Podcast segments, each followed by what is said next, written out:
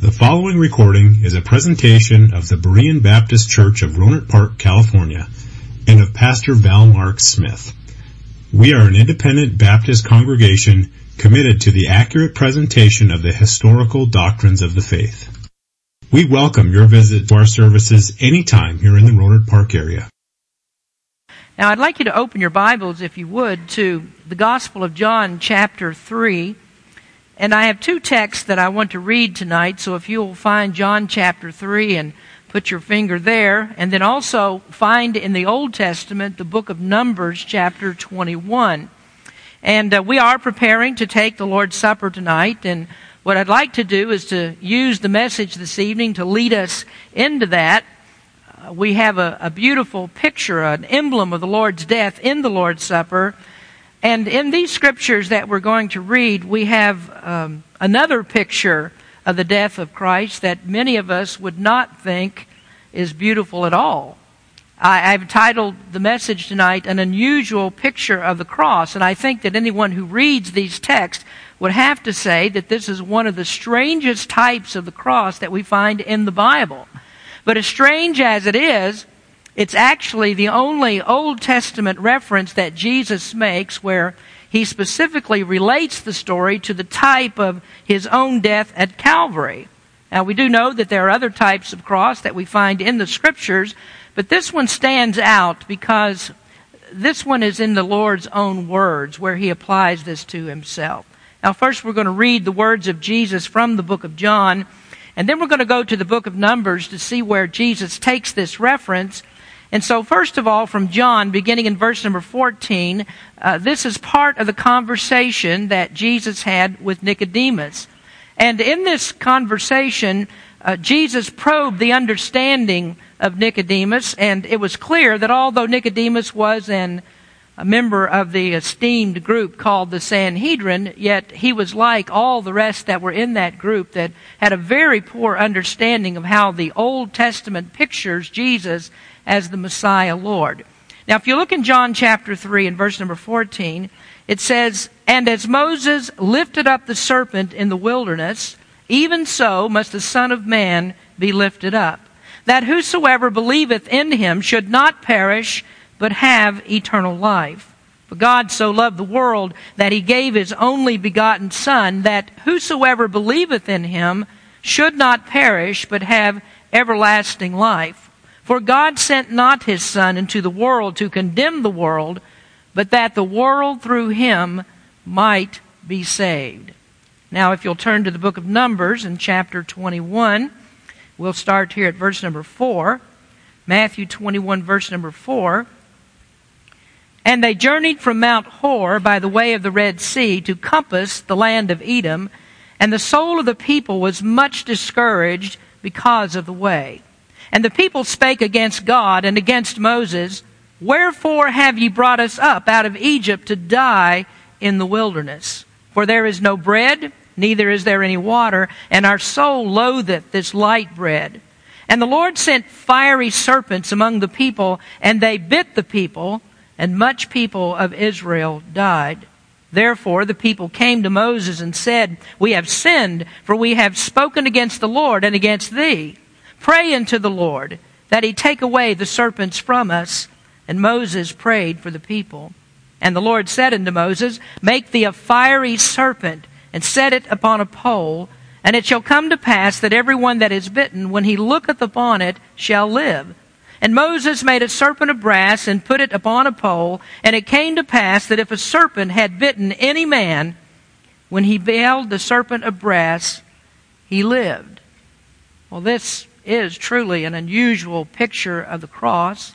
And Nicodemus didn't understand it.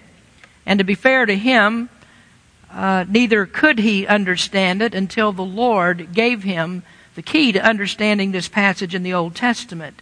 And likewise, there are also many people in our time who have read the New Testament and the Old Testament, and they still don't know what is this story really all about uh, why, why do we have a serpent that's mentioned in the Old Testament? Why a snake? And what are the characteristics of that that make it like the Lord Jesus Christ?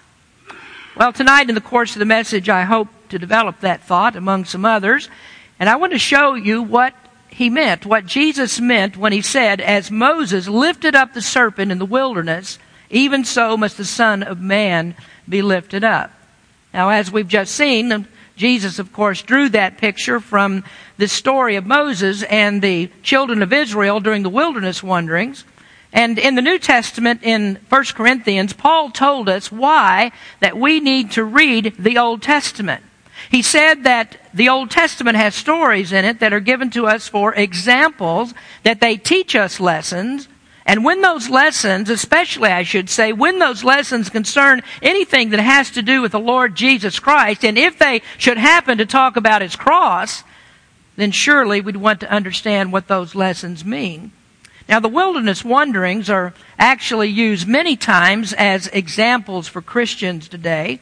And in the text of 1 Corinthians, where Paul said, this is Corinthians chapter 10, 1 Corinthians 10, in that text where he said that these things are examples, he specifically mentioned these serpents here in Numbers chapter 21. 1 Corinthians 10 verse 9, Paul wrote, Neither let us tempt Christ, as some of them also tempted and were destroyed of serpents. Now that's really an interesting statement. Paul said that we should not tempt Christ.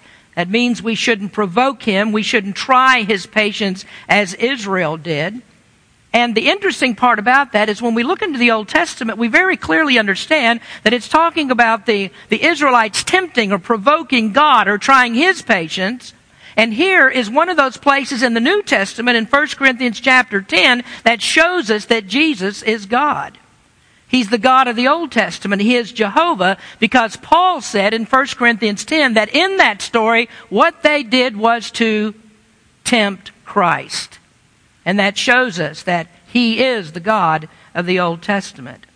Well, there are some thoughts that I'd like to draw from this that show us what Paul meant when he said these things are examples. The wilderness wanderings are example of what we face living in this world. And these things that we read here speak to the condition of man and why that Christ must be lifted up on the cross of Calvary. Now, first tonight, what I'd like to talk to you about is the difficulty in the way to heaven. Now, in Numbers 21, the children of Israel had nearly completed 40 years of wilderness wanderings. Within just a few months of the time that we're reading here, they would reach the border of the promised land. And they would at that point be able to cross over the Jordan River and to begin the conquest of Canaan. But that way to Canaan had been a very difficult journey. Israel had experienced many trying, many terrible times along the way.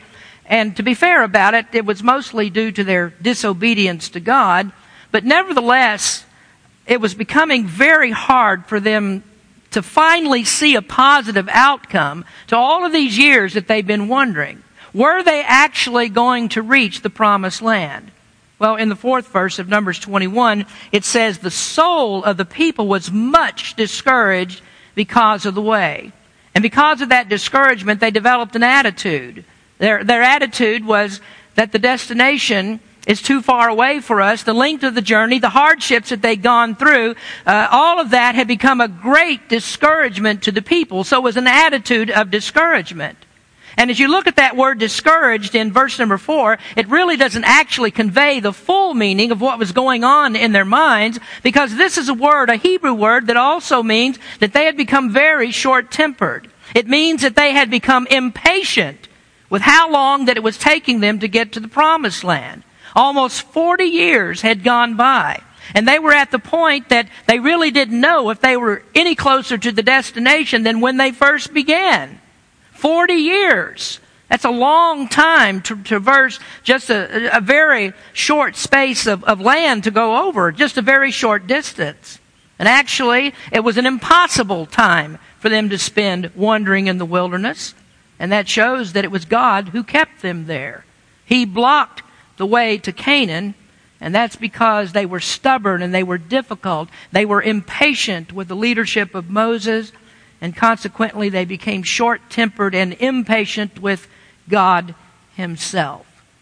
And so that soured attitude caused them to murmur and to complain, as they had so many times before in this journey. Now, I'd like you to notice first their impatience, and their impatience because of the detour.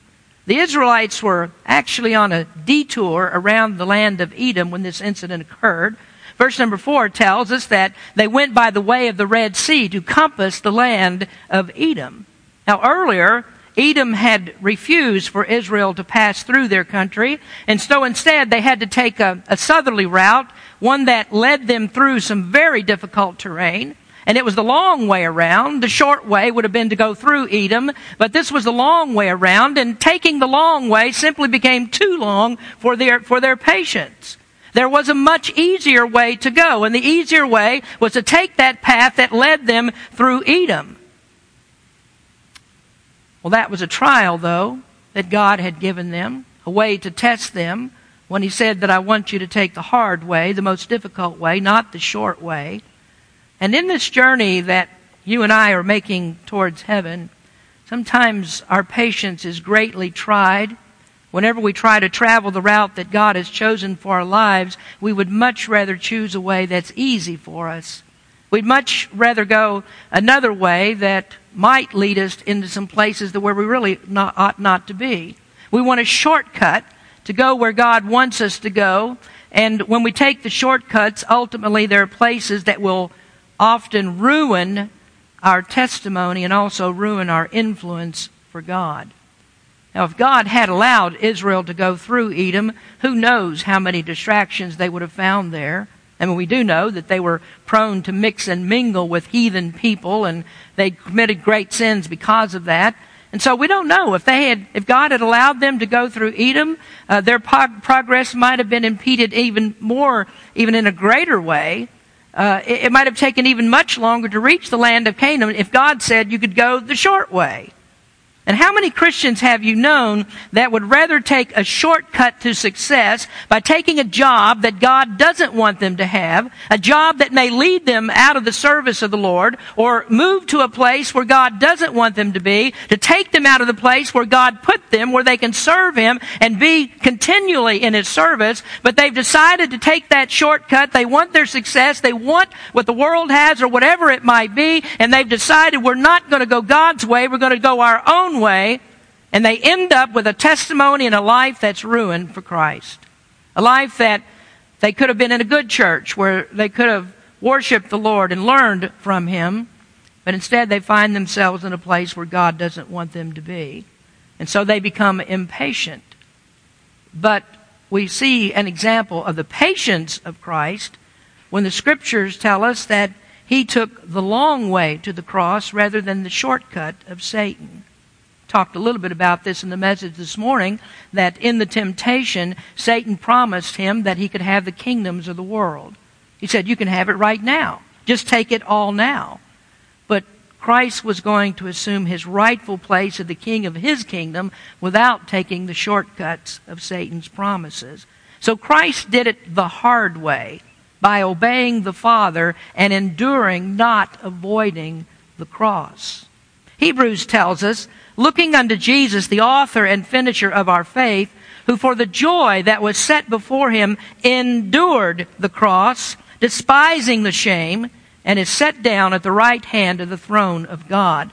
For consider him who that endured such contradiction of sinners against himself, lest ye be wearied and faint in your minds. That word endured in both of those verses comes from the same Greek word that's translated as patient in Romans 12 12, where it says, be patient in tribulation. And also in 1 Peter chapter 2 and verse 20, where it speaks of patiently enduring suffering.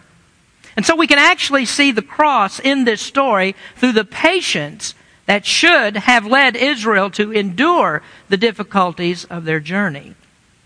Well, the next thing that we see is impatience because of deprivations. Traveling the southerly route around Edom to get to Canaan meant that the Israelites would not have the abundance of pasture for their animals or places for themselves. They wouldn't have the same watering places for them or their animals. They wouldn't have the same variety of food that they would have if they decided to go through Edom. So they wouldn't have all the comforts that they would normally have. Now, going to the south, taking that other route, was not going to be a luxury trip. I mean, that, that would mean suffering. It meant they would have to do without. But Israel was impatient with that, and they were looking for the promised land, and they were just simply unwilling to endure and to be deprived of what others have as they made this journey. And isn't that the same problem that we often see with God's people? That we become impatient with God when we see others that are doing so much better than we are doing. And we become impatient because we believe that we're not actually getting everything that we deserve. And that discrepancy between what we have and what we expect fuels those thoughts of deprivation. And so we feel deprived without really understanding and acknowledging that God is actually supplying all of our daily needs. And that's what He's promised that He would do for us. You might not have all that you want right now, but God certainly does promise that His faithful children are going to have all that they need. Oh, you think about the sacrifices that are made by missionaries around the world. Some of them labor under extreme conditions. Some of them are Americans that have chosen to give up all of the creature comforts that we enjoy in order to go to some of the poorest parts of the globe to preach to people the gospel of Christ. And when they do that, they become deprived of what we have. But that deprivation doesn't make them become impatient. They're looking for something better. They're seeking something. Uh, they're looking for that eternal reward that comes in heaven that's never going to pass away. And once again, we see the example of the Savior in this. We can see Him in the story because the scriptures tell us that He left the glories of heaven. As that song says, He, he left the splendor of heaven knowing His destiny. Now, Jesus was equal to God because He was God and yet he chose not to hold on to all of that adulation that he had in heaven, but rather he chose to come to the earth, to be fashioned as a man, and then to give himself as a sacrifice for our sins. He was deprived. Matthew 18:20 Jesus said the foxes have holes and the birds of the air have nests but the son of man hath not where to lay his head. Don't talk about being a deprived Christian. We've not endured anything that the Savior did not endure. But yet we see that Jesus never complained about it. He never talked about how hard the way was for him. In that passage of 1 Corinthians 10, Paul said, We should not murmur as they murmured. In 1 Timothy 6, verses 7 and 8, he wrote, For we brought nothing into this world, and it's certain we can carry nothing out and having food and raiment, let us therewith be content. But nevertheless, we're not content. We murmur. And murmuring, the Bible says, is the way of destruction.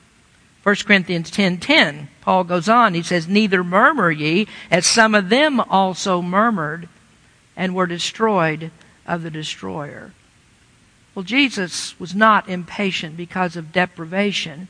The way to the cross was hard. Every step of his journey, as we spoke this morning, every part of it was filled with pain and suffering and heartache. And likewise, he tells us that our way to heaven will often be difficult.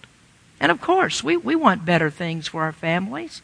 Uh, we, we want them to enjoy more of the world's goods, whatever pleasures that might be, and we think that we should have them. And when we don't, we become envious of others. But we just simply have to ask which is better? Is it, is it better to labor where God puts you? 1 Corinthians 15 58, Paul said, Therefore, my beloved brethren, be ye steadfast, unmovable, always abounding in the work of the Lord, for as much as ye know that your labor is not in vain in the Lord. And so, we see in the passage the difficulty of the way to heaven. Now, next, I want you to notice the destruction in the way to hell. Israel was a complaining people, and one thing that they were mistaken about was their own culpability for the condition that they were in. Now, you would have to ask, why do they always continue in this pattern that they're in? Why are they always murmuring when they find out that every time that they do, God chastises them? There's some trial that they go through. Something bad happens when they do this. So why do they keep on in those same sins? And I believe the answer to that is what many people still experience today, that most people, the world's people, don't see themselves as sinners, and consequently they don't believe that they're deserving of hell. Now, the reason that Paul spent so much time and space in the first part of Romans dealing with the condition of sin and talking about the guilt of man is because that the natural man remains unconvinced that he's a sinner. And if he ever does come to the place, or he will say that he is a sinner, that he's not convinced that his sins actually are worthy of his destruction in hell. And so Israel must have thought that complaining against God and pushing him, uh, trying to push him into a corner was all right for them to do. That was a just thing for them to do. But there is none of us that has a right to challenge God. Every one of us is a sinner justly deserving of the wrath of God. Now I want you to notice first concerning the destruction of the way to hell is that man is inflicted with a curse. Ezekiel records God's words in Ezekiel 18:4. Behold, all souls are mine, as the soul of the Father, so also is the soul, so also the son, uh, soul of the Son is mine, and the soul that sinneth, it shall die. Now, in our text in verse 6 of Numbers, it said, And the Lord sent fiery serpents among the people, and they bit the people, and much people of Israel died. So God sent a curse on the children of Israel. And that curse is typical of the curse that he's placed upon all of mankind. That figures into this story. Now, everyone, of course, is aware of the other famous snake story that's in the Bible. That's the one with Adam and Eve, where the serpent beguiled Adam and Eve, and by Adam's action, all men of all time have become, become inflicted with a curse. So fiery serpents came upon this people because God put a curse on them. They were bitten and they died. Paul said that the sting of death is sin. And he said, all have sinned and come short of the glory of God. And so we are inflicted with this curse of sin, and the result of that curse is death and condemnation to the everlasting fires of hell. And every man is inflicted with that curse, and so that means that every day that every person lives who doesn't know Jesus Christ is uh, living under the wrath of God. Then, secondly, man is impaired without competence. And when those snakes bit these Israelites, they were helpless to provide a cure. Well, there they were out in the desert. They had no such thing as antivenin. And I think if they did possess some kind of remedies for snake bites that they had none for this particular snake. Maybe they could cure other snake bites, but there was no cure for this one. This was a very special snake. It was a fiery serpent. And it was an unusual snake because it probably was not a snake that just crawled on the ground. Now, that kind of snake you might be able to avoid. But listen to this very strange verse that we read in Isaiah 14. It says, Rejoice not, thou whole Palestina, because the rod of him that smote thee is broken. For out of the serpent's root shall come forth a cockatrice, and his fruit shall be a fiery, flying serpent. I wish I had time to talk some more about Isaiah 14 because there's some interesting parallels in the passage. But for now, God sent them fiery serpents, and these were different because most likely these serpents could also fly. And so he prepared these special snakes, and they could fly in like a bomber and head straight for a person and bite him. And that kind of reminds us of what we read in Revelation about demon flying locusts with the sting of scorpions in their tails. The people had no way to avoid these flying, fiery serpents, and they were totally incapable of preserving their lives against the snakes. And that's the same way that it is with a man who's been inflicted with the curse of sin. He's impaired. He's rendered incapable. He doesn't have any competence to help himself. I mean, how many times have we discussed the fundamental problem, the fundamental spiritual problem that the Bible says that every person has? The Bible calls it being dead in trespasses and sin. And I've never seen a dead man that could do anything. I've never seen a dead man that was able to help himself. Oh, I've been to funerals where people cry at the funeral and they surely do wish that the person that's in that casket could get up from that place and walk out, but they can't. I've never seen that happen and neither has anybody else. I remember when I first became pastor of the church, there were some leftover tracts that were being used for visitation. And the tract had a, a picture of a man that was drowning and someone was throwing him a life preserver. And printed on the side of the life preserver was the word salvation. And that man was desperately trying to grab this life preserver. Well, that makes a nice picture. But when we talk about such things, we need to speak biblically. And biblically, that's a picture that's inaccurate. It would be better to see that man sunk down to the bottom of the ocean and lying on the seafloor because that's what the Bible means when it says that a person is dead in his sins. He has no power to get up. He has no power to grab anything. Now, the better picture is the biblical one, in which we find the shepherd who goes out and seeks the lost sheep.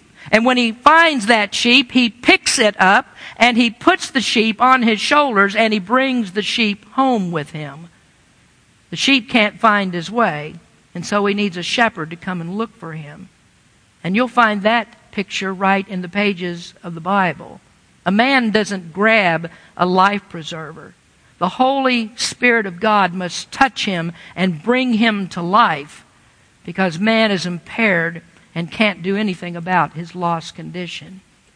So we see these people demonstrate the destruction and the way to hell.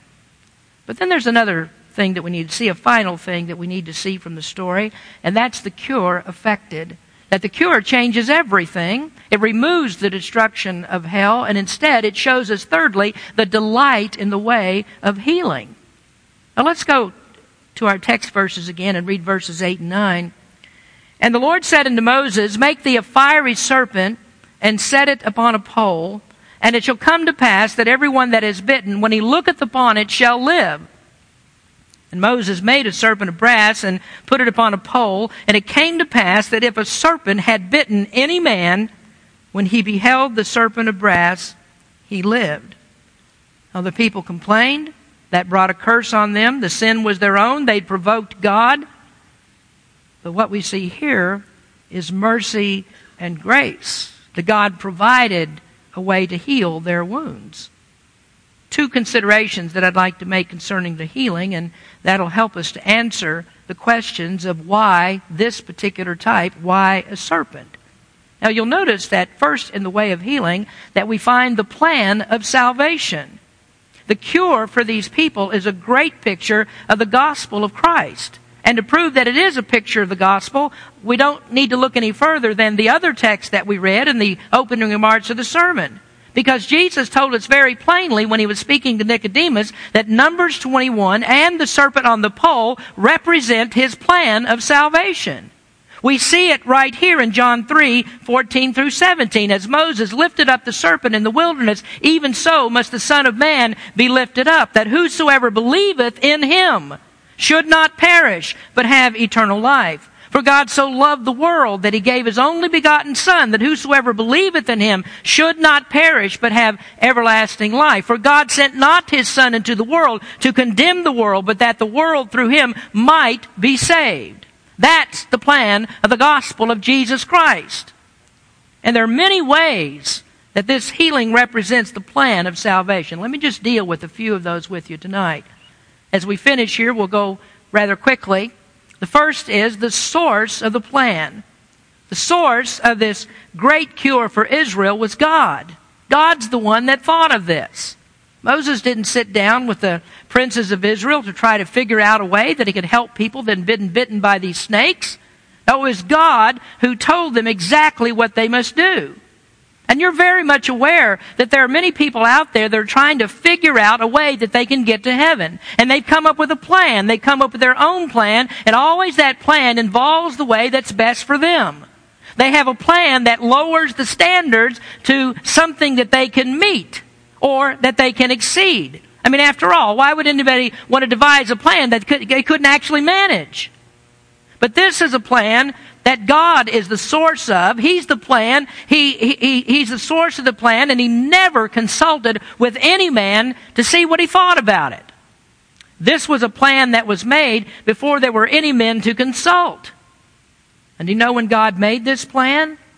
It was before sin ever entered into the world. In fact, it was before the world was even created. Revelation 13:8 says, "And all that dwell upon the earth shall worship him." That is, that's talking about the Antichrist during the time of tribulation. All that dwell upon the earth shall worship him, whose names are not written in the book of life of the Lamb, slain from the foundation of the world. And so, in the eyes of the timeless God, Jesus was slain before time began. And that surely shows us that man could have no part of it. And then, next, concerning the plan of salvation, we note the strangeness of the plan. This is a very strange plan for curing snake bite. Neither doctors in Moses' day nor any doctor in our day would say this is anything other than a very strange plan for healing people from snake bites. I mean, who would ever think of this? Put an image of a fiery serpent out on a pole and look at that and you're going to be healed. But that's exactly what the world thinks about God's way of salvation. Didn't Paul say this? For the preaching of the cross is to them that perish foolishness. But unto us which are saved it is the power of God. He also wrote, But we preach Christ crucified unto the Jews a stumbling block and unto the Greeks foolishness. This is what God what people always say. God's way is nothing but foolishness. They think they have a superior intellect. They know more than God. And God's way is foolishness. But you know, it doesn't make any difference how men view, men view it. God's plan works. His plan works. And you could criticize the plan that he gave Moses all you want, but it worked. They looked to the serpent uh, that was on the pole and they were healed of their snake bites. And the same thing happens when a person looks into, to Jesus Christ. You can think it's crazy all you want, but it works. And it's the only one, only plan that will work. Then we note the sufficiency of the plan. The cure that's given by God was sufficient to cure anyone who'd been bitten by a snake. And it shall come to pass that everyone that is bitten, when he looketh upon it, shall live. And do you know that there is no one who looks to Christ who is refused? Jesus saves all comers. Romans 10:13 says, "For whosoever shall call upon the name of the Lord shall be saved." I hope that nobody, especially in here, would ever accuse me of preaching anything less than what the Bible says. I believe this with all of my heart that anybody that wants to be saved can be saved. And the cross of Christ is sufficient to save anyone that looks to him for the healing from sin. Then, fourthly, is the singularity of the plan. God didn't say, Well, Moses, I have a smorgasbord of ways for people to be healed from snake bites. I'm just like Obamacare. You just choose the plan that you want out of the list of options. No, God gave Moses one way. He said, Put the serpent high on a pole so that everyone that looks may live. But how many times have you heard people say, Well, I don't see any difference in religions.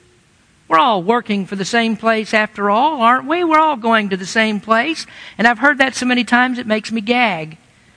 I get letters all the time from the ministerial associations, and I don't go because we're not all working for the same place. And anyone that's not going God's way is going to a different place. So you need not come to me if you've got some, I don't care if you're Protestant, Catholic, or whatever you are, you come with some kind of plan of baptism, or you come with a plan of Mary, or you come with a plan of sacraments. I'm not going with you. There's only one single plan of salvation. That's faith in Jesus Christ alone. That's it. And if you got that plan, we're okay. We can, we can have fellowship with one another.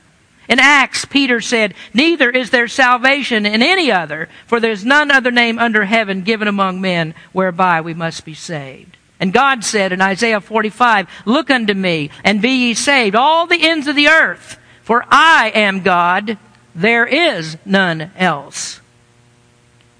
Now, fifthly, is the simplicity of the plan. Cure is simple. All the stricken people had to do was look at the serpent that's on the pole. There aren't any rituals to go through. There's no money that has to exchange hands. You don't have to join an organization. All the person had to do was to look at the serpent. And folks, the way of salvation is simple. You don't have to worry about dressing up your own wounds. You don't have to worry about cleaning up yourself or anything else. You don't even have to worry about joining the church. So you don't have any rituals that you have to go through. All that you do is you look to Jesus Christ and you receive Him by faith alone. But there are many religions that they want to complicate the plan of salvation. They have all the other things that they want to add to it. But God has made the plan easy enough that a little child can understand it. And nobody can change this fact that simple faith, that's all that God has ever required. Simple faith in Jesus Christ. But, as you know, those of you that are in the fundamentals class, how that God did all this, that's not so simple at all, is it? Oh, we've learned that there's some very deep doctrines concerning the salvation of that we have in Christ. He tells us to have faith in Him and there's a whole lot more to learn about what took place in the background to make all of this happen. That's a very difficult part, but you don't have to know all that part to be saved. Now, lastly, concerning the plan, is the suddenness of the plan. Just as soon as an Israelite looked at the serpent of brass, the cure came. And it's a good thing that it was sudden because maybe some of you here, maybe you've been bitten by a snake by a poisonous snake. I don't know. And you know the venom of a snake works suddenly. I was watching a program on television where it was describing a snake that if it bit you, in 13 seconds you were dead. Well, thank the Lord for this, that you don't have to wait even 13 seconds after you believe to be saved. Oh, salvation is instantaneous. You are saved instantly when you trust Christ. There's no waiting. You don't have a 10 day approval time like buying a gun. And there are some people who think, well, it takes much longer than that because you ask them, well, do you know if you're going to heaven? And they say, well, I'm going to have to wait till I die to find out. Well, you don't have to wait till you die. You wait till you die, you waited too long. Oh, Jesus said this in John 5:24, 5:24, verily verily I say unto you he that heareth my word and believeth on him that sent me hath everlasting life and shall not come into condemnation but is passed from death unto life. And that sounds to me like it happens immediately. Instantaneously, it happens at the moment that you believe. Jesus says when that happens, you pass from death into life and there's no waiting period. And not only is there no waiting period, he said you're going to know when the cure has worked. This is what 1 John 5:13 says, "These things have I written unto you that believe on the name of the Son of God, that ye may know that ye have eternal life, and that ye may believe on the name of the Son of God." You don't have to wait until you die. You can know right now that the cure actually works. Now, the plan of salvation is a tremendous plan, and there's great delight in the healing. Now, lastly, this point, and then we'll be ready to take the supper. In this story of the serpent on the pole, we see the plan of salvation, but we also see the person of the Savior. Jesus said, And as Moses lifted up the serpent in the wilderness, even so must the Son of Man be lifted up. Two things to point out quickly, and we're done. The question that started all of this is why a serpent? And I waited till the end to give the answer to that. Why a serpent? Well, first of all, because of the characteristics of Christ. This is the first key to it. The serpent of brass was made like a fiery serpent. It was molded into the image of a fiery serpent. Now, importantly, Christ's characteristics are similar to the characteristics of man, but they're also importantly dissimilar. Now, first of all, they're similar. Hebrews 2 verses 16 and 17 tells us, For verily he took not on him the nature of angels, but he took on him the seed of Abraham. Wherefore, in all things, it behooved him to be made like unto his brethren, that he might be a merciful and faithful high priest in things pertaining to God, to make reconciliation for the sins of the people. Those verses tell us that Jesus was made like sinful man. And the reason was that he might experience all that men experience and that he would earn righteousness by a perfect life that he could impute to us by our faith.